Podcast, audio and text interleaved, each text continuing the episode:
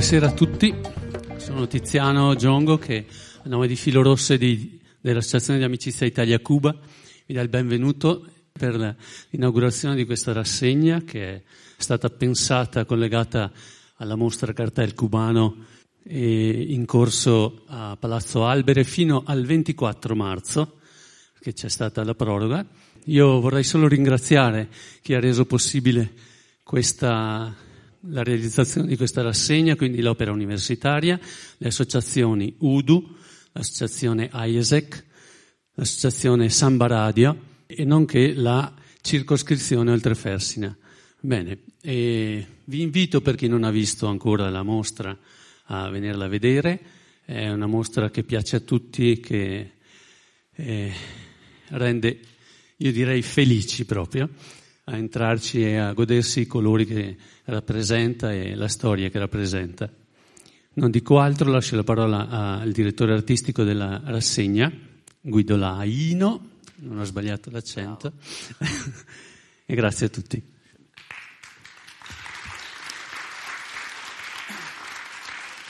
Buonasera a tutti, benvenuti. Allora, io dirò proprio due parole su questa rassegna, che è una rassegna ricca di film eh, molto diversi fra loro eh, e ovviamente vi invito a eh, seguirla tutta, vi invito a, a venirla a vedere eh, nella sua totalità. diciamo che era un po' difficile quando è arrivato l'invito da parte di Tiziano di eh, curare una rassegna eh, legata a una mostra così importante e così legata al cinema, perché eh, chi c'è già stato l'ha visto e chi eh, ci andrà lo vedrà, eh, la gran parte di questi manifesti, di questi carteles che sono esposti eh, sono eh, cinematografici, quindi era assolutamente necessario che insieme a questa mostra ci fosse una rassegna cinematografica. Chiaramente non potevamo fare in otto film una storia del cinema di Cuba, eh, non, potevamo fare, eh, non potevamo scegliere gli otto film eh, migliori, anche perché bisognerebbe capire migliori da che punto di vista, e quindi la decisione, il, il pensiero dietro a questa rassegna è, stata, eh, è stato quello di utilizzare il cinema come uno strumento, uno strumento per conoscere Cuba e mh, mm, conoscerlo attraverso sguardi molto diversi eh, gli uni dagli altri, eh, che guardano sia alla storia con la S maiuscola che eh, alla storia potremmo dire con la S minuscola, eh, quindi sia alle grandi eh, situazioni storiche che eh, gravano in qualche modo su Cuba, sia alla vita popolare, alle persone che in questi anni tra il difficile e l'esaltante hanno vissuto a Cuba e quindi il tentativo è con eh, tante visioni molto differenti appunto dare uno sguardo il più possibile eh, complesso, sfaccettato e, e, e, ricco, spero, di eh, quello che è oggi ed è stata eh, Cuba. Eh, non potremmo cominciare meglio che eh, in questo modo oggi perché abbiamo un ospite importante, un ospite che conosce molto bene eh, Cuba eh, e eh, con, cui, insomma, con il cui lavoro apriamo questa rassegna. Eh, lo conoscete credo tutti, è un cantautore, quindi sia un poeta che un musicista, è un attore, eh, è un regista, è un documentarista, ha lavorato eh, a 360 gradi in televisione, eh, con la radio, appunto col cinema, con la letteratura e soprattutto, ripeto, ha lavorato molto su Cuba e quindi per noi era particolarmente importante averlo qui stasera, Davide Riondino.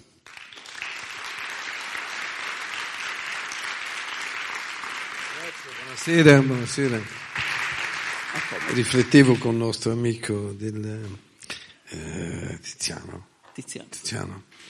Tutte queste definizioni erano sempre un po' inquietanti. Ne facesse una bene, viene da dire, no, sta roba, perché non fa una cosa e basta tranquillamente? E anch'io quindi sono un po' sempre a disagio davanti a questa messe di aggettivazioni.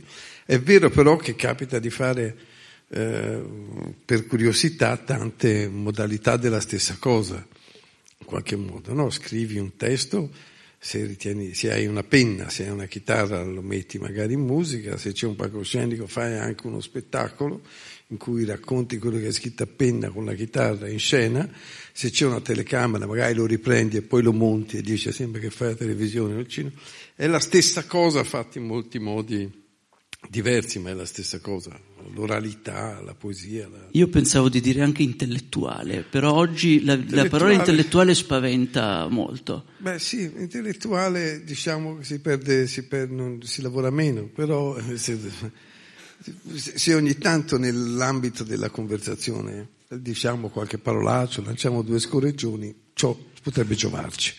Cercheremo di farlo, ma con discrezione rispetto agli intellettuali locali. Allora, io partirei da eh, Cuba, naturalmente, eh, mm. perché il tuo rapporto con Cuba è un rapporto molto forte.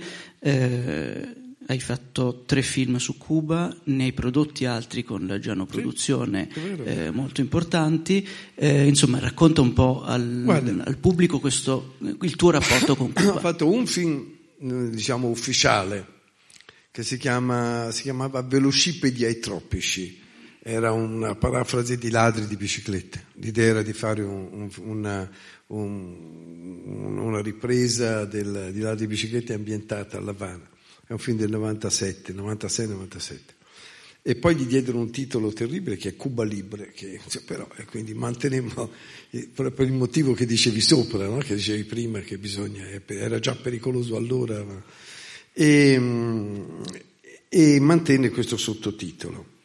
Eh, poi mi è capitato di fare invece diversi documentari, uno lo vedrete stasera, su una cosa specifica della, della cultura cubana, cioè l'oralità, la poesia improvvisata. In, in, Cuba, come in tutto il Sud America, è diffusa una forma di, di gioco poetico, di comunicazione, di, di, di battaglia in versi. È diffusa nella cultura contadina soprattutto. E loro è una cosa che facevamo anche noi in Toscana, eh, questa cosa di botte e risposta in ottave. Noi la facevamo in ottave, le ottave sono quelle dell'Ariosto. Per dirvi, mi permetto di fare un piccolo esempio, se io l'improvvisazione consiste nell'andare a braccio cantando in poesia. In Toscana si fa su dei moduli che io conosco perché sono diciamo, un estimatore del genere, non tanto perché sia un grande virtuoso, ma loro direbbero Uh, siamo venuti qui tra le montagne, è un indicasillabo, siamo venuti qui tra le montagne. E quindi il primo poeta contadino a tavola nell'osteria eh, grida all'altro, siamo venuti qui nelle montagne, prendendo un treno che viene da lontano, a raccontare le nostre magagne, A, B, A, va bene, devo fare A, B, A, B, A, B, C, C, per fare un'ottava nostre magagne, eh, seduti in qualche modo sul divano. Quando ti vedo il mio pensiero piagne, è una, una licenza, ma rima con magagne e con montagne, capito? E a vederti qua giù mi sembri strano. E poi devo fare un distico per concludere, va bene? Eh, vediamo, eh, siamo qui per, per, per, vedete, non lo trovo quindi allargo, eh, diciamo che siamo qui per qualche scopo. Che è di mangiare la pizza un'ora dopo, va bene, che è una conclusione diciamo bernesca, in minore, umoristica se vuoi, a volte l'ottava, che vi ho detto A, B, A, B, A, B, C, C, se dovessimo scherzare, no? potrebbe finire così dicendo e poi si mangia la pizza. E ho parlato, eh, ho, finito in oppo, do, un'ora dopo, capito? Eh, eh, l'altro mi risponderebbe iniziando la sua ottava dalla rima in oppo e sarebbe molto difficile farlo perché è una delle rime che non si danno mai perché è difficile trovare una parola che rimi in opo. Infatti temo di non poter rispondere. No, no?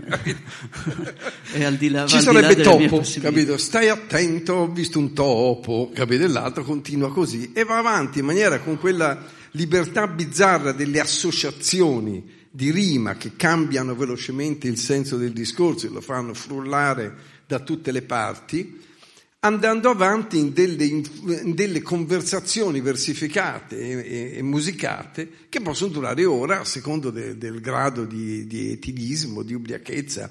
Sono cose conviviali, dopo le vendemmie si facevano, dopo le mietiture, quando c'era molta gente che si riuniva in un'aia, quando non c'erano televisioni, quando il tempo era molto dilatato. Allora il poeta che maneggiava questo, questo gioco linguistico che ha però un codice A, B, A, B, A, B, C, C in endecasillabi e che tutti riconoscevano, poteva dire questo è più bravo, quello è meno bravo perché fa bene rime, perché non le fa.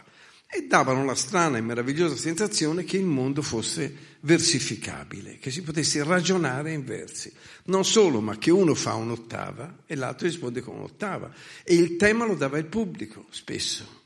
E il pubblico dice l'acqua o il vino, eh, lo sposato o il, o il celibe, Dio o il diavolo, e il poeta, qualsiasi cosa pensi, difende l'una o l'altra parte. E eh, chi ascolta si rende anche conto che c'è un lavoro di avvocatura, che un tema può essere diviso in due e difeso con uguale ragione dall'uno e dall'altro. Questo nella tradizione contadina toscana e l'ottava viene mutuata dalla, dall'epica, da Ariosto e da Tasso. Pastori e artigiani cominciano a farlo, 700, quegli anni là, in 800 i improvvisatori erano molto famosi, citati dai viaggiatori stranieri, da Byron, da Stendhal, c'erano dei virtuosi di queste cose. Laggiù è lo stesso, perché quando gli spagnoli entrano in, eh, in America, cosiddetta poi latina, portano con sé la loro cultura eh, che si chiama volgarmente il siglo d'oro, Calderón della Barca, Quevedo, Cervantes, i loro classici. La rima principale della loro letteratura classica è la decima, non l'ottava come da noi, ma la decima. La vita e sogno di Calderon è scritto in decime. E la decima è una struttura simile a quella che vi ho fatto sentire, però in dieci ottosillabi. Una quartina ABBA, un ponte AC e un'altra quartina CD di C. In colori sarebbe una rima in are, ere, ere, are, va bene? Are, uzzo, uzzo, onta, onta, uzzo, va bene? Per dare l'idea, va bene? Giallo, verde, verde, giallo, ponte giallo-blu, seconda quartina, blu, nero, nero, blu. È uno schema implacabile in otto sillabi, l'ottosillabo è dentro la lingua spagnola, presente come dentro la nostra lingua c'è l'endecasillabo, che lo trovi ogni tanto, basta farci orecchio, l'ottosillabo, io sono un ombre sincero, de donde cresci la palma, risponde l'altro, va bene? No? Io sono un ombre sincero, sono otto sillabe, de donde cresci la palma, sono otto sillabe. È Martì, i versi semplici che lui faceva sulla scorta della poesia popolare. Questo da quando arriva agli spagnoli, va bene? E da quando il popolano sudamericano, ben più vasto quindi che non l'italiano, fa la stessa operazione che facevano i nostri pastori e contadini, cioè di mutuare quello schema nobile e trasformarlo in una forma da giocarsi portando le pecore oppure andando a pescare, no? diventa, immaginatelo moltiplicato per tutto il Sud America, una quantità enorme di gente che impara a maneggiare sta roba. La decima, quindi si può dire che è l'ossatura della poesia popolare non solo cubana, ma sudamericana. In Cuba rimane più presente per vari motivi, perché è un'isola e antropologicamente nelle isole si disperde con più lentezza un patrimonio popolare, per l'arretratezza recente di tipo televisivo, se vuoi, cioè c'è meno occasione di muoversi, di, di vedere spettacoli come li intendiamo noi, gli incontri sono ancora molto dilatati. E allora incontri dilatati vuol dire che te venerdì sera, se stai a 50 km da Havana, e questa tradizione poetica che vedrete nasce in campagna. Non hai occasione di farti, non è che fai 50 km le sere per andare a vedere il cinema a Lavana, stai in campagna, vai alle 5 di pomeriggio in, un, in una specie di bohio, di posto di, con le palme, con, con i banani sopra, una struttura, va bene?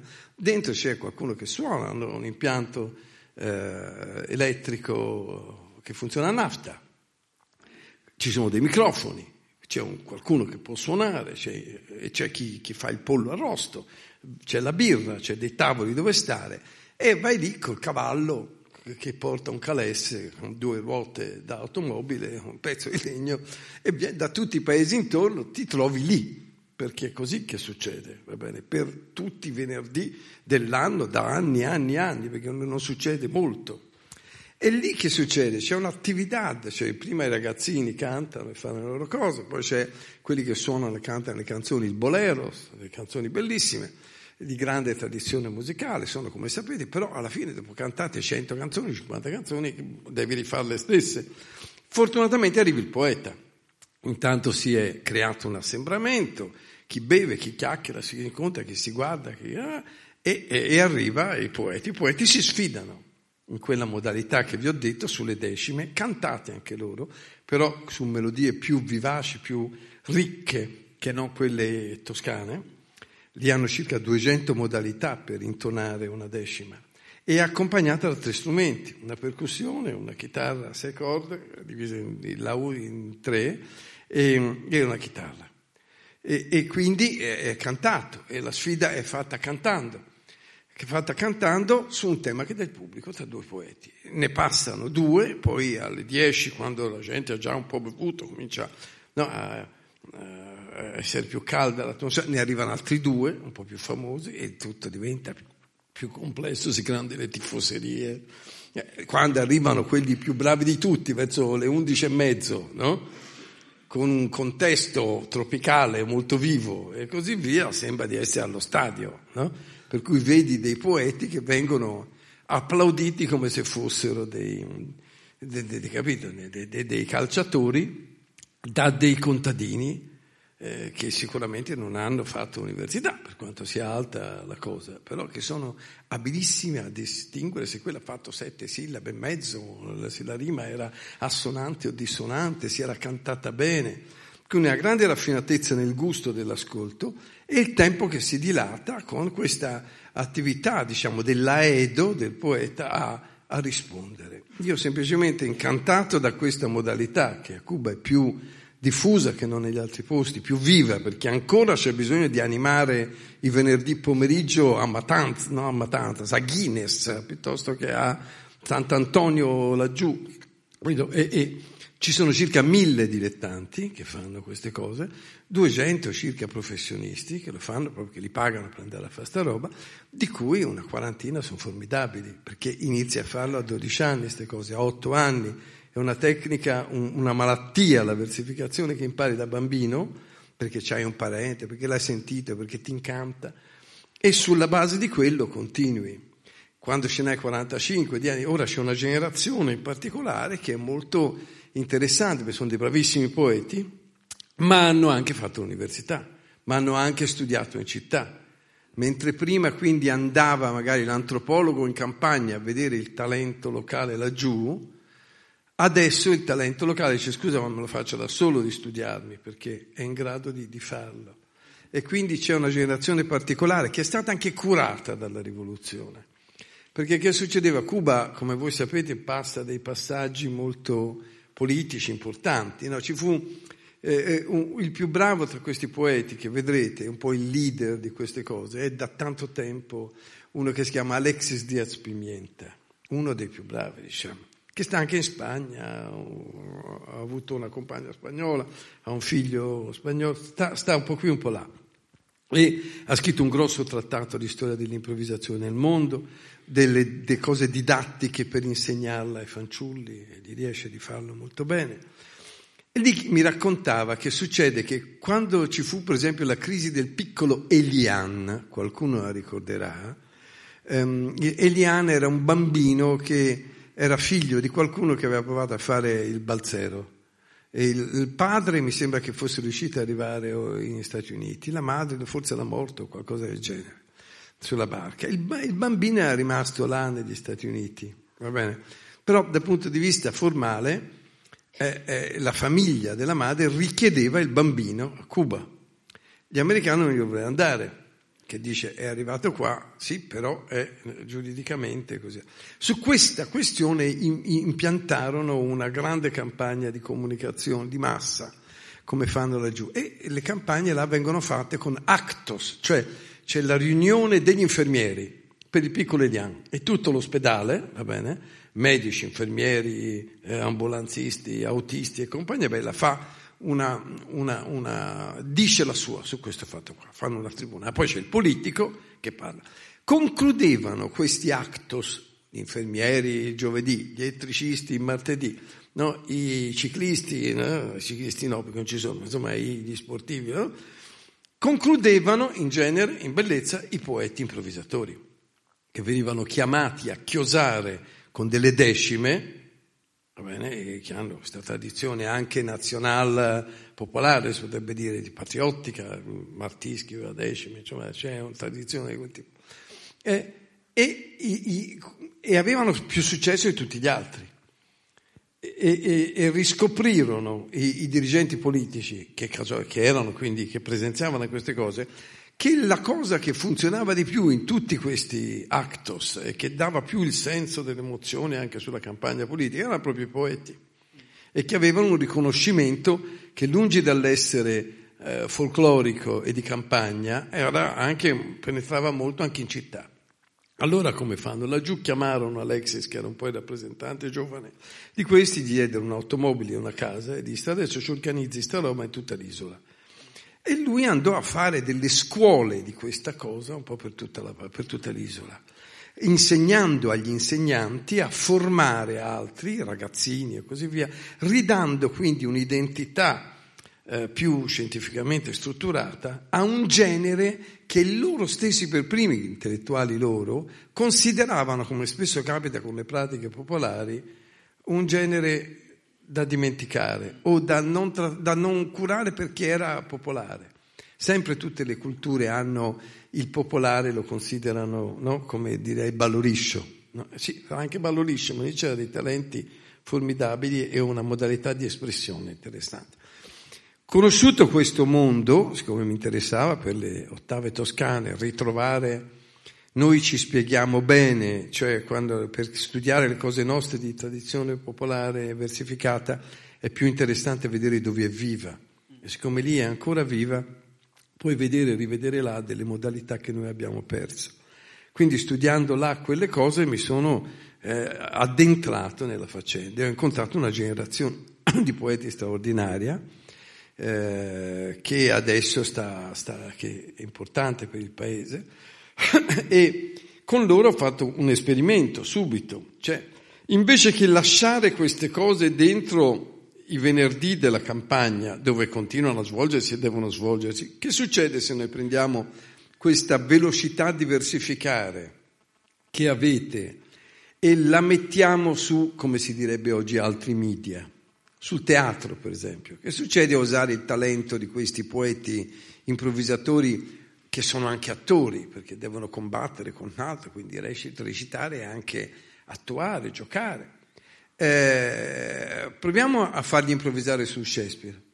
E allora abbiamo fatto un esercizio e l'abbiamo poi sviluppato in altre occasioni. In altre occasioni abbiamo addirittura suggerito al pubblico che dicesse ai poeti chi doveva essere Tebaldo, chi Mercuzio e chi Romeo e chi il narratore. Poi Giulietta era la donna che c'era. E loro hanno improvvisato, secondo me, Giulietta ogni sera con uno che faceva una cosa diversa, ogni sera con parole diverse, la stessa storia. In questo caso è un primo esercizio fatto con alcuni di loro. E, e, questo è un modo, secondo me viene una cosa interessante, lo spostamento della, del modo dell'improvvisazione, che voi sapete è una delle cose del teatro, però fatta in versi non aveva fatta nessuno, questi sono in grado di farlo. E la seconda cosa che mi sono divertito a fare è quando ho proposto a loro di vedere se questa cosa poteva funzionare col giornalismo. E allora il Papa, quando è andato nel 15 Francesco a Cuba, dico ma proviamo a raccontarlo in versi. E ha preso tre di questi a seguire il Papa come fossero cronisti dentro la messa che lui ha dato in Piazza della Rivoluzione, così. e funziona. Cioè è, è interessante vedere la modalità contemporanea e anche le, le declinazioni del, della versificazione su cose che non sono soltanto l'elemento folclorico dell'intrattenimento. Shakespeare in Havana, fatto ormai 7-8 anni fa, è il primo di questi, il secondo anzi, prima si fece un Otello, chiamava Otello all'improvviso, e è un po' la stessa modalità. E qui si documenta una gara di poeti, c'era un festival avevano chiamato anche degli improvvisatori da Porto Rico, dalla Spagna. E allora io proposi a questi che facevano l'improvvisazione in gara, una gara molto ufficiale, un teatro come questo, una giuria seria, esercizi che si estraeva dal cappello, il verso finale della decima che il poeta doveva fare, no? Eh, gli davano il verso, studiavo, sembrava un atleta, vedrete qui sembra uno che fa un salto in alto, dopo che ha preso il verso va in su e in giù, eh, mentre gli altri suonano, e poi si lancia e dice questi dieci versi, no? Lo applaudono come se fosse un divo pop e dei signori più o meno sgangherati che stanno lì sotto, e, eh, e, e questa è la gara. Poi inventano dei modi strani. E io ho chiesto a questi stessi poeti qui se potevano improvvisare su Romeo e Giulietta. E in altri posti dell'Havana abbiamo fatto. Questo è Shakespeare in Havana.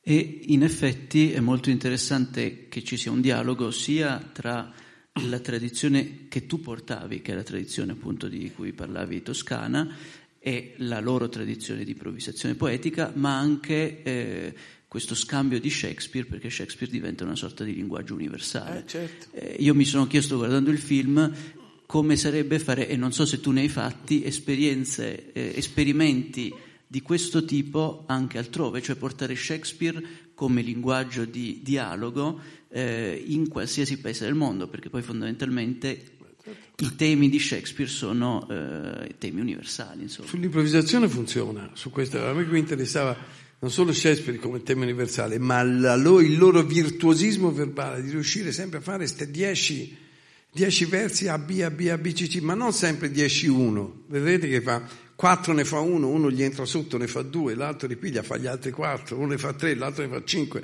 l'altro entra tipo come giocare a palla, no? a rubare la palla e, fa, e fare, fare gol coi versi. Quindi una passione per le per i suoni della lingua e per il punto in cui la lingua diventa musica, se vuoi, che è notevole. Il, il fatto che, o che ti fa scoprire cose antiche, cioè come mai i poeti erano no?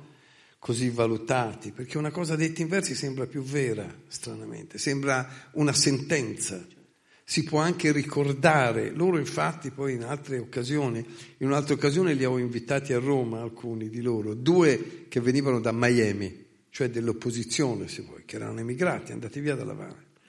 Erano poeti anche loro, si conoscevano tutti tra sé. E due invece che venivano da, da Havana. Uno, uno, solo poi venne in realtà perché quell'altro non riusciva a fare il passaporto, perché sono lentissimi, come sai, c'è delle cose... E, e si chiamava Due rive e una voce. Fecero un duello che durò tre giorni, in versi però, sulle reciproche ragioni di andare o rimanere a Cuba. Era molto interessante, cioè, la poesia permette di tutto. E in quell'occasione li intervistai specificamente sulla loro memoria di, di decime, di, di poesie. Hanno un grande repertorio a mente questi poeti improvvisatori e molte di queste cose lo conoscono decime scritte da Cervantes, da Quevedo, roba del 500, del 600, oppure che, che hanno lo stesso peso di quella famosa sentenza che disse quel contadino, va bene, sull'amore, ecco, che viene equiparato quindi a Cervantes, ai grandi autori. È così che si forma il patrimonio, come si dette, sul dire, popolare, che ha un grande mistero. Cos'è, cos'è che sappiamo noi? Che cosa ci arriva dalla nostra terra, dalla vita che facciamo? Qual è il nostro sapere, in fin dei conti, quello orale, quello... E, e lì eh, c'è, una, c'è, qualche risposta, perché il sapere spesso si trasforma in, in queste formule, no? e la, il poeta è un depositario di questo sapere, perché lo rende costantemente attivo, eh, è come se avesse no? una, una, macchina nella testa che, che fila la realtà la trasforma in rime, in una cosa memorizzabile, che diventa una sentenza che negli anni rimane. Insomma, sì. in questo momento tutti, cioè, non sai quante decime sono state fatte. È orale la cosa, costantemente ne vengono fatte infinitamente e alcune rimangono in questo esercitarsi della formula della decima da, da, da generazioni, da centinaia, da tre, almeno 300 anni. Il genere si precisa e la decima si consolida sempre di più, diventa una struttura forte. Si ha proprio l'impressione di una cultura popolare estremamente viva. E eh, quello che è molto interessante del film è che un, è un film da ascoltare perché eh, c'è tutta questa parte sulla poesia, ma anche molto da vedere, perché eh, l, soprattutto le situazioni che si vengono a creare, la partecipazione del pubblico, anche in qualche modo il fatto che siano eh, poeti eh, un po' eh, così improbabili loro, nel, nel, loro apparire, è anche un modo per far vedere la Cuba eh, popolare, insomma è un bel modo di esplorare eh, un, un, paese. E, e, tu, grazie a questi incontri, insomma, eh, e, e, seguendo tutte, tutti questi appuntamenti, hai potuto vedere molta Cuba che eh, sì, un po' nascosta. Cioè, quando andammo per fare il film, la prima volta che andai là, io quel film lo feci, ho detto, no, di eh, remake di Ladri di biciclette. Pensavamo di farlo per conto nostro, poi invece lo feci con una produzione che si interessò alla fine con due lire e sbarcammo la cosa. E, però c'ero stato prima perché ha, conoscendo lo spagnolo per motivi professionali, si direbbe le canzoni, mi piacevano le canzoni spagnole, sapevo un po' lo spagnolo, mi invitarono là nel 92, quando c'era il periodo speciale, e Gorbachev aveva portato via i soldi, aveva detto non vi diamo più una lira e quindi non c'erano più i soldi per la benzina, quindi la, la luce non c'era più, la chiamavano Cuba, L'Havana l'albero di Natale, perché si accendevano alcuni quartieri no, a turno e la luce andava via all'improvviso, si chiamava Apagon, chi è stato là si ricorda queste cose qua. E quindi c'è un'oscurità misteriosa, strana. Io andai là per fare delle interviste in spagnolo per un gruppo che voleva fare delle videoriviste, una videorivista. A quei tempi c'era ancora il VHS, no? quei nastri grossi. E volevano intervistare il direttore della Cineteca cubana, che, che c'è, si chiama mm, Montero. E questo direttore della Cineteca cubana eh, aveva i repertori antichi delle ultime cose fatte agli italiani a Cuba, che sono quelle di Zavattini.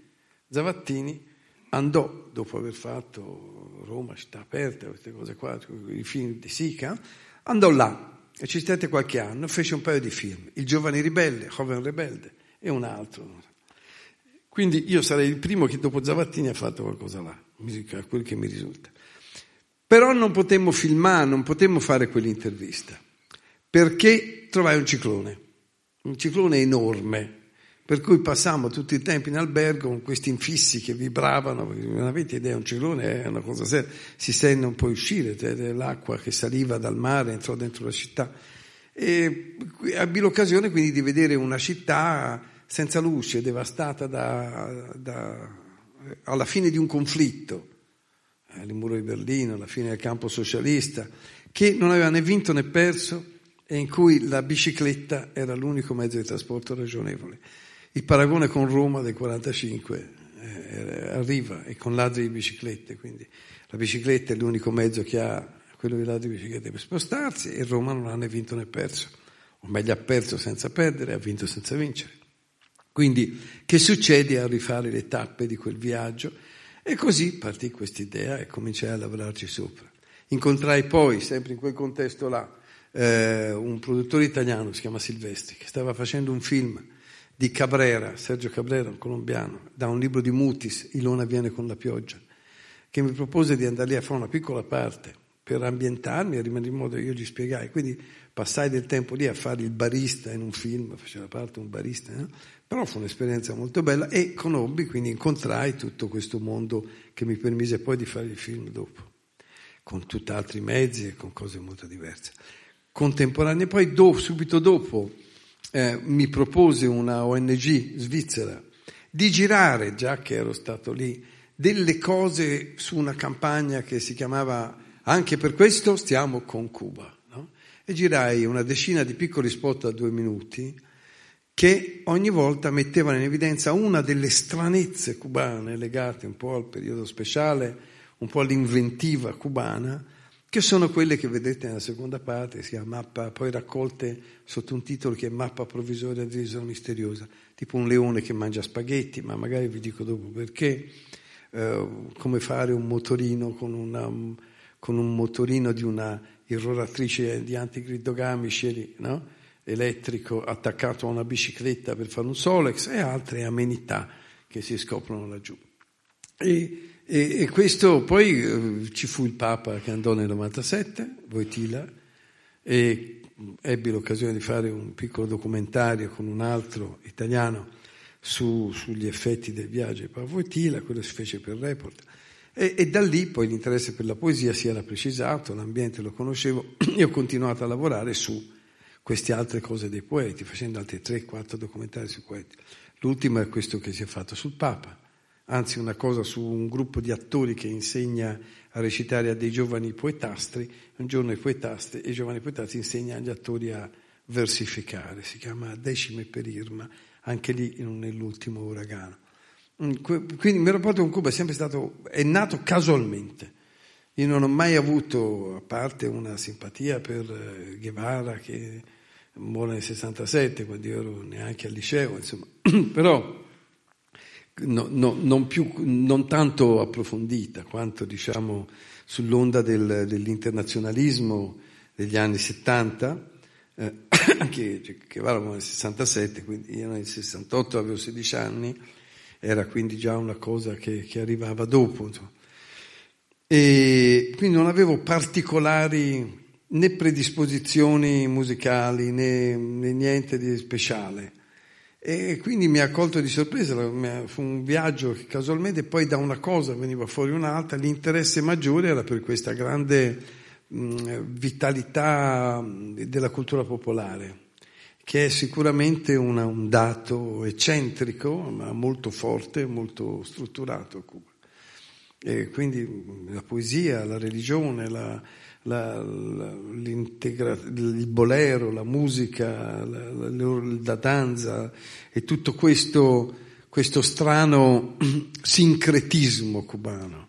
La sensazione che poi ricavi nelle interviste che abbiamo fatto quando c'era questa cosa del Papa che ti dicevo, abbiamo intervistato anche Alfredo Guevara che dirigeva il cinema, il vescovo dell'Havana che era insomma pronipote del liberatore dell'isola, ecco, non mi sfugge al momento, però quello che colpisce è la, la sensazione di sincretismo, è come se la selva, va bene, qualsiasi cosa ci metti dentro, la assorbisse e la trasformasse in qualcos'altro, così come fa la selva. E così ci infili dentro i russi e dopo un po' i russi non sai più che c'era, c'era, non c'era, rimangono dei nomi russi a dei fanciulli, a delle fanciulle, no? che hanno anche questi nomi, o dei tratti somatici, ma ci sono stati, forse sì, forse no, boh, chissà, no? E gli americani anche lì, boh, passano, viene tutto digerito con la Spagna, l'Europa.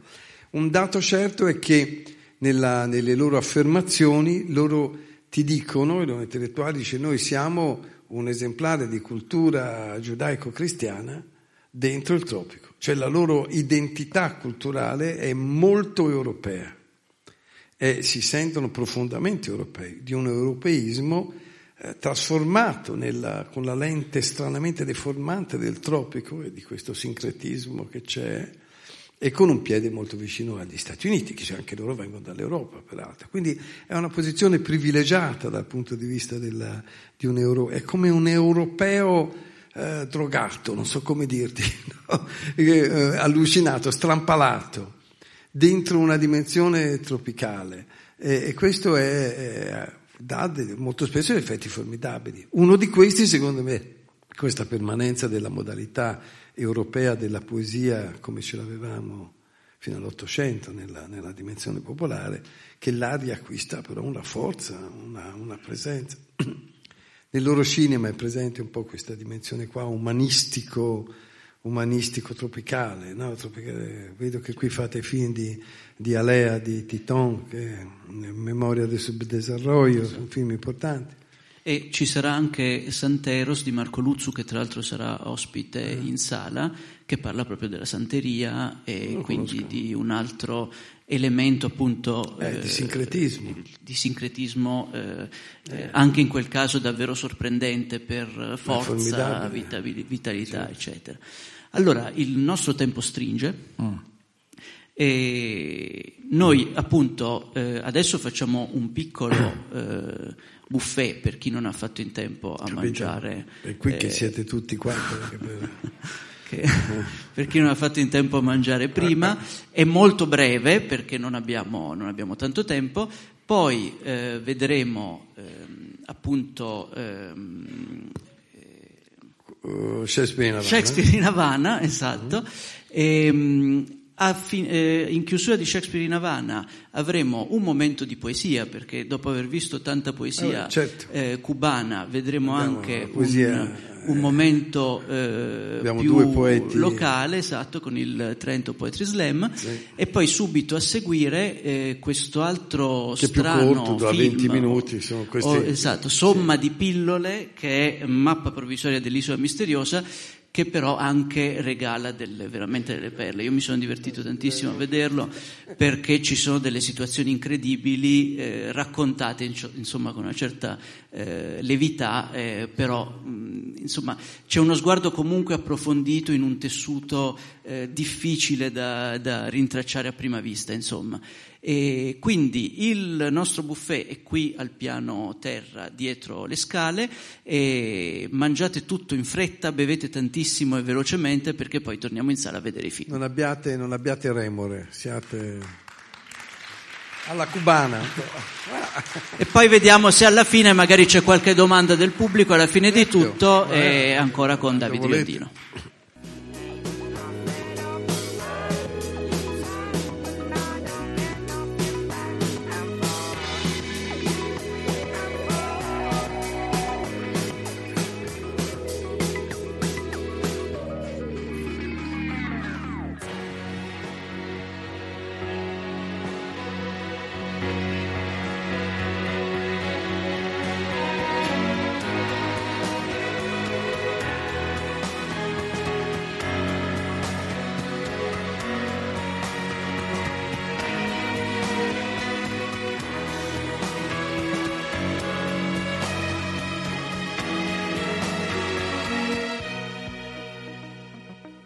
Allora, eh, direi di lasciare la parola a voi, non so se qualcuno ha qualche Senza domanda eh, su quello che ha visto, su quello che non ha visto e avrebbe voluto vedere. Delle domande, delle risposte, qualsiasi cosa. Io farò da, C'è un signore lì. farò da valletto. Il leone, peraltro, ha una piccola storia che ti dico prima che mi fai la domanda, che non è semplicemente che tengo i leoni in casa casualmente, poi l'intervista fu fatta ma fu persa, non mi ricordo perché, ma il, il, eh, quello che ha il leone era il domatore del leone prima e poi ha fatto anche il trapezzista e lavorava nel circo, ma col periodo speciale, quando non c'era più soldi, il circo non poteva più permettersi di comprare 5 kg di carne al giorno per il leone, né andavano più in giro, non facevano spettacoli. Quindi licenziarono il nostro amico, chiamiamolo Pedro, e chiusero il leone in una gabbia. Dopo qualche giorno chiamarono Pedro, così mi raccontava, dice guarda il leone ha dei problemi. E lui arrivò e vide questo leone con cui aveva vissuto tutta la vita, l'aveva allenato lui, che era una maschera di sangue perché tirava testate in questa stretta gabbia in cui era, oltretutto mangiava pochissimo, non faceva più esercizi, era bloccato e si stava autolesionando in pratica, era una maschera di sangue. Lui si commosse e disse fatemi entrare nella gabbia. No Pedro non puoi, sì, entra, non entra, entra nella gabbia. Dice mi tolsi la camicia, si vede un gesto tra lui e il leone, e questa bestia vedendomi entrare, quando ha fatto il gesto fece, fece ah, si appoggiò su di me, capito? In maniera molto commovente, appoggiandosi su di lui. Dice, e io piansi. E è giusto come una specie di pietà di Michelangelo, quest'uomo senza camicia con un leone insanguinato appoggiato sopra, è una bella immagine.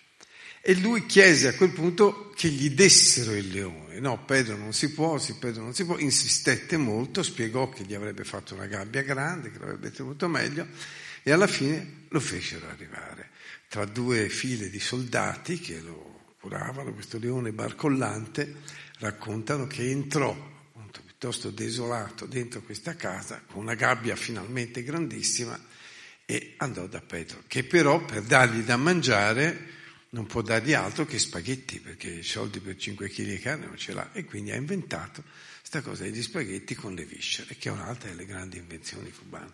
Io credo che il leone a questo punto sia morto, lui chissà dov'è. Avevano anche tre scimmie e una serie di uccelletti di vario tipo. Ogni tanto andavano ai compleanni a portare queste scimmie e qualche volta qualcuno vedeva a vedere il leone. Abitavano in una zona che si chiama il Fanghito, il nome stesso dà l'idea un po' del tipo di territorio, è sotto un ponte vicino al fiume. Una delle altre dimensioni, diciamo, stranamente da realismo magico della città. Prego. Intanto grazie e complimenti. Eh. E volevo sapere se era ritornato ultimamente, perché comunque sono cose di qualche anno fa. Questa ultima, sì, poi è anche una coppia molto così, eh, molto E se quindi c'è qualche differenza in meglio o in peggio? Guarda, io ho continuato l'esercizio facendo nel 15 questa cosa con il Papa, cioè i poeti che hai visto, quelli di Shakespeare in Havana, soprattutto, e la ragazzina, eh, eh, uno che lì non c'era, e Alexis, che è un po' il leader di questo gruppo qua, abbiamo provato a fare, a seguire come un reportage invece che fare giornalismo in prosa e farlo in versi, per cogliere anche il cuore emotivo.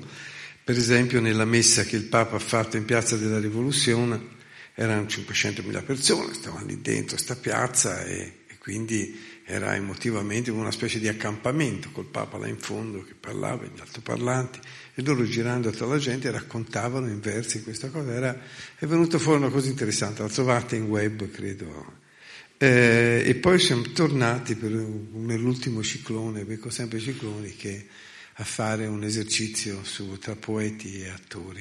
I poeti insegnavano a, a versificare e gli attori. A... Sono tornato anche a fare un documentario con questi, sempre su temi tipo Giulietta e Romeo, col pubblico che chiedeva uh, chi dovesse fare Tebaldo, Romeo, Mercuzio e è stato interessante. Ho girato un altro piccolo documentario che si chiamava Il campo semantico, sempre nello stesso progetto che ha fatto la, il COSPE, che è una ONG di Firenze, che consisteva nel fare dei seminari in una decina di scuole in campagna con dei ragazzini tra gli 8 e i 12 anni che volevano seguire un percorso di versificazione. E Alexis aveva preparato un programma, c'è anche dei libri, c'è degli insegnanti, e l'ho intitolato Il campo semantico, perché un ragazzino di otto anni a mia domanda come si fa a fare una decima fanciullo, mi risponde la prima cosa è il campo semantico.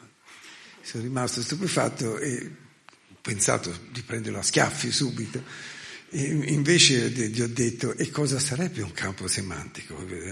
E lui dice, cosa intendi per campo semantico? Gli ho chiesto. Lui dice, ma guardandomi come se fossi un cretino, dice, ma è semplice, no? Se io devo fare una decima sul fiume, il rio, il campo semantico è il bosco, gli alberi, l'acqua, la trasparenza, la luminosità, il mare. Ah, dico, bene, arriva un altro bambino e dice, sì, però bisogna anche fare la metafora. Ah, Dice, eh, che sarebbe la metafora? Beh, quando una cosa, per esempio, per spiegarla a te, il solito cretino che ero io, dice, se un ventilatore fa così, può sembrare come se dicesse no. Quindi il fatto di girare così di un ventilatore lo associava a questa cosa. E poi dice un altro elemento, ti dice ai nostri ragazzini, beh, che poi è una cosa che nella realtà capita, eh, nella poesia, che nella realtà non può esistere, né in poesia può esistere. Per esempio, dico io, e lì la risposta era sofisticata. Per esempio, nella realtà un cane non parla, ma io in una poesia posso far parlare un cane. Ecco, queste astrazioni molto forti che venivano dall'incantesimo dell'uso della, della, poesia, la versificazione, che iniziano a spiegargli i distici, fanno esercizi sulle parole che si somigliano, poi le quartine fino ad arrivare alla decima, Beh, eh, aiutavano i ragazzetti che partecipavano volontariamente alla cosa, dicevano gli insegnanti, anche a fare meglio tutte le altre materie, perché le capacità di associazione, la sicurezza nel controllare i processi delle, delle, delle analogie, insomma, è utile un po' dappertutto. Quindi secondo me anche se lo facessero anche in Italia gioverebbe e si eviterebbero tante cose in seguito. Insomma. E la preparazione dell'infanzia su queste cose lì la curano abbastanza. Sono tornato su questi argomenti, spero che si possano fare altri progetti. non, non, sto a dire che nella cosa del Papa intervistai non solo la gente per vedere come reagiva al pontefice, ma anche una serie di intellettuali, di testimonial, che raccontavano della condizione attuale, è un paio d'anni che non ci vado, ma eh, era questa qui, insomma, eh, c'è un, progressivo decongestionarsi di una serie di temi, di, di, di, di regole, però eh, sempre molto lento. Il cambio, credo, nella Carta Costituzionale della, non so se l'hanno poi fatto, ma dibattevano del fatto di togliere la parola comunista dalla definizione di Repubblica cubana e trasformarla in, uh, togliere la, la, la, connotazione specificamente comunista della, della, dell'apparato diciamo, istituzionale. E alcuni là sostenevano che alla fine del percorso ci, ci sia una tendenza al ritorno a più, più, che al Partito Comunista all'idea del partito di José Martí, insomma, l'origine marziana, possiamo dire filologicamente in maniera corretta, del, dell'inizio della guerra, dell'indipendenza cubana, della storia dell'identità cubana. Questa è una delle ipotesi, ci sono mille ipotesi, dipende dalla politica internazionale e da, e da, tante cose che è un po' lungo spiegare. Di fatto c'è un presidente in questo momento che è nato, è la prima volta che è nato dopo che c'è stata la rivoluzione cubana, che è nato dopo il 59, credo che Diaz Canel sia del 60, del 61, del 62, questi anni di questo tipo.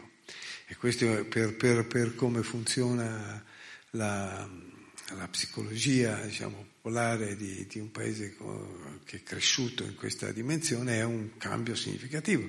Raul che ha abbandonato la cosa, è la prima volta che c'è un presidente che non è un casto e che è nato dopo la rivoluzione. Ecco, questi sono tutti gli, gli scenari che si muovono in mezzo a, a mille ipotesi che non saprei. L'unica cosa che mi sento di poter dire è che eh, c'è una, un, una, grande energia, mm, una grande consapevolezza di, essere, di abitare un'isola che è un laboratorio e che può avere un grande futuro e un grande senso di patriottismo, di identità nazionale dei, dei cubani eh, e un grande amore per il loro paese, una grande fierezza per la, loro, per la loro identità, per come si è sviluppata, anche un grande senso del dramma, della tragedia, della difficoltà.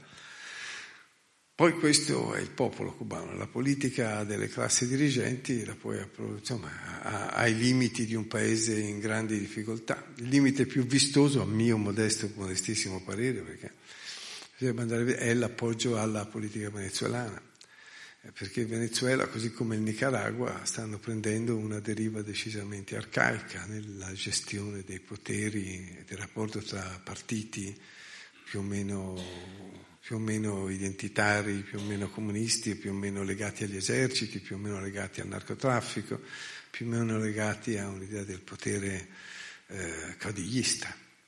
E questo è una cosa che, ahimè, la, per motivi di, di, energia, quello che mi risulta o che risulta a vedere, poi vai a sapere te che cosa, come si muove la direzione di tutto. Però non, non, trovo, non trovo, bello che, la, che, Cuba appoggi la politica del, di Maduro in Venezuela, né quella in Nicaragua. Eh, ma, non, son, forse, ma non ho voce in capitolo per dirglielo, per cui lo dico a voi e casomai qualcuno pensasse che io fossi d'accordo, ecco, non lo so. Ancora una domanda? Siamo a posto? Siamo a posto direi. Forse siamo a posto. Io vi ringrazio molto perché ho avuto l'occasione di rivedere eh, Shakespeare in Havana che mi sembra molto bello, devo dire la verità. Non sembra neanche l'abbia fatto io. Che ci fosse quell'imbecille della prima parte, no? del, del secondo filmato. E, e, anche il secondo mi è piaciuto molto, quindi se, se mi richiamate tra un paio d'anni a rivederlo vengo volentieri. Eh, e complimento per questo programma, questi film sono importanti, sono tutte cose, in particolare Memoria del sottosviluppo, che un po' come la corazzata Potionkin era un obbligato nel, negli anni 70 e che ci dà un'altra idea di come funziona loro, come funziona Cuba. Perché questo l'ha fatto Gutierrez Alea, Tomás Gutierrez Alea, detto Titon, che aveva studiato con Rossellini, era stato in Italia, Per cui il neorealismo italiano aveva influenzato questo maestro del cinema cubano che aveva studiato qua e che aveva visto poi anche la Nouvelle Vague francese. Quando tornano là, la prima cosa che fanno nel 59 è stabilire l'istituto del cinema, la, scuola, la, la, la fondazione cinematografica, l'Istituto Nazionale, i CAIC. E Alea è uno dei, dei, delle teste di serie di quella cosa là. Quindi fanno subito del cinema e lo collegano all'idea della rivoluzione. Ehm, e Alea porta nel cinema la, la mano del eh, neorealismo italiano e della Nouvelle Vague francese. Per cui questo film è un film girato alla maniera di Rossellini dentro la crisi del, dei missili cubani, si vedono le trincee, le cose, il mondo ripreso in diretta, però con tutta una tematica che sembra di essere che ti dice Godard, no? neanche, insomma, eh, Rob Grillet, cioè lui in crisi con la fidanzata che ha molte donne, che non sa quale scegliere, se partire, se andare, quindi una specie di parigino dentro la vana con i mitragliatori e con le, con le cose. E questa è proprio l'idea di, di Cuba come una città occidentale. E l'ultima cosa che per esempio il film di Alea, di cui ti detto Thomas Guerrero, che è tra gli ultimi film, Fragole e Cioccolato, fu candidato agli Oscar, ebbe molto successo, che parlava di un problema di un omosessuale eh, messo in, in, perseguitato, no? che, che, che, che, lega diciamo, con l'infiltrato mandato a sorvegliarlo, che è il protagonista poi del film che feci io.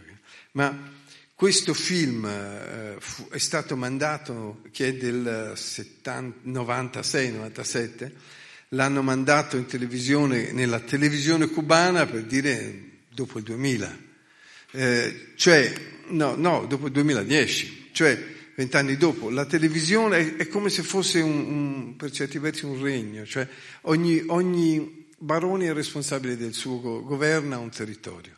Il cinema è sempre stato a Cuba un luogo di grande libertà espressiva, il cinema eh, di critica agli, ai poteri forti, di critica agli apparati. La morte di un burocrate è un film bellissimo in cui eh, si scherza con la, la, gerarchia e con tutto questo. Guantanamera, l'ultimo film suo, è la storia di una bara che non può andare da Oriente fino alla Havana per le difficoltà burocratiche di gente di partito. Quindi eh, il cinema è liberissimo da questo punto di vista, mentre la televisione no.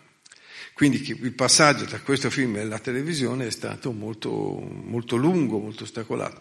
Quindi eh, Cuba ha sempre vissuto di questi strani poteri e contropoteri in maniera molto arcaica per certi versi, anche perché alla fine i cubani sono 10 milioni su un territorio grande come l'Italia e la città più grande che è L'Havana ha 3 milioni e mezzo circa di abitanti, quindi è quasi metà del paese è una metropoli meravigliosa come città, ma molto, è, una, è una città mondo dove si svolge lì tutto quello che si conoscono tutti, si può dire, insomma, è una, e quindi è, una, è, un misto tra laboratorio, controllo, eh, anda e rianda da Stati Uniti e Europa, perché gli artisti vanno e vengono. No, non è semplice definire con tre parole ideologiche quello che è questa, questa, questo laboratorio, insomma, e con in più l'elemento religioso, spirituale, la, la cultura africana che sincretizza quella cristiana, le tradizioni comuniste. Tu pensa soltanto, e qui chiudo davvero, se no sarebbe lunghissimo, c'era una cattedra di pensiero marxista, cioè tu studiavi a scuola che per sue interne contraddizioni, come dice Marx e dicono tutti i pensatori del, del, dell'Unione Sovietica, il capitalismo sarebbe imploso perché è una legge scientifica. Ora, un professore di, di, di teoria marxista, no? Che cosa dice quando cade il muro di Berlino e, e implode il coso? E gli ho chiesto, dice, ma che avete fatto di allora? Cioè, come, come ve lo continuavano a spiegare? No, hanno sospeso le lezioni di questa cosa per un certo periodo e poi hanno ripreso cambiando un nome, ma l'hanno chiamato economia. Eh? E quindi hanno cominciato a ragionare su quello che era successo. Però sono anche questi paradossi interessanti, perché è una cosa da non sottovalutare, una generazione cresciuta senza l'uso del denaro. Per cui gli amici cubani eh, erano stupefatti, erano disorientati e raccontavano, siccome capivano quello che succedeva, che la popolazione cubana a partire dagli anni 90, 92, 93, quando arriva il dollaro, che prima era vietato, poi invece è diventata una moneta parallela, poi insomma non è più criminale usarlo, poi via via è entrata nell'economia un altro percorso, ma dovevano imparare a, a, a capire cosa voleva dire, volesse dire valutare sul denaro. Non avevano mai avuto problemi di relazione con altri cubani nella loro formazione a partire dalla, dalla differenza economica. Non sapevano distinguere un ricco da un povero, perché non, non era, potevi capire che allora le distinzioni c'erano lo stesso, ma erano di, di, di, di appannaggio. Chi era figlio di un dirigente del partito, di un alto militare, di una cosa del genere, poteva avere una serie di facilitazioni, ma, ma i, i, criteri di relazione erano diversi, non è semplice. Eh, e il mondo è, è strano perché non, si, un paese come Cuba è molto difficile generalizzare. Venezuela è più semplice. Grazie a Davide Riondino. Noi questa complessità cerchiamo un pochino di restituirla attraverso un programma, come dicevo, molto vario. L'appuntamento è per lunedì prossimo, Cuba and the Cameraman, un film straordinario di John Alpert, regista americano, che segue l'evoluzione di Cuba dal, dagli anni 60, quindi da poco dopo la rivoluzione, fino alla morte di Fidel, perché ha occasione di andarci unico eh, regista, unico giornalista diciamo, americano ammesso a Cuba, eh, ha l'occasione di andarci di cinque anni in cinque anni e quindi vedrete un film che racconta tutta la parabola, un film assolutamente da non perdere. Eh, grazie a tutti e buona serata.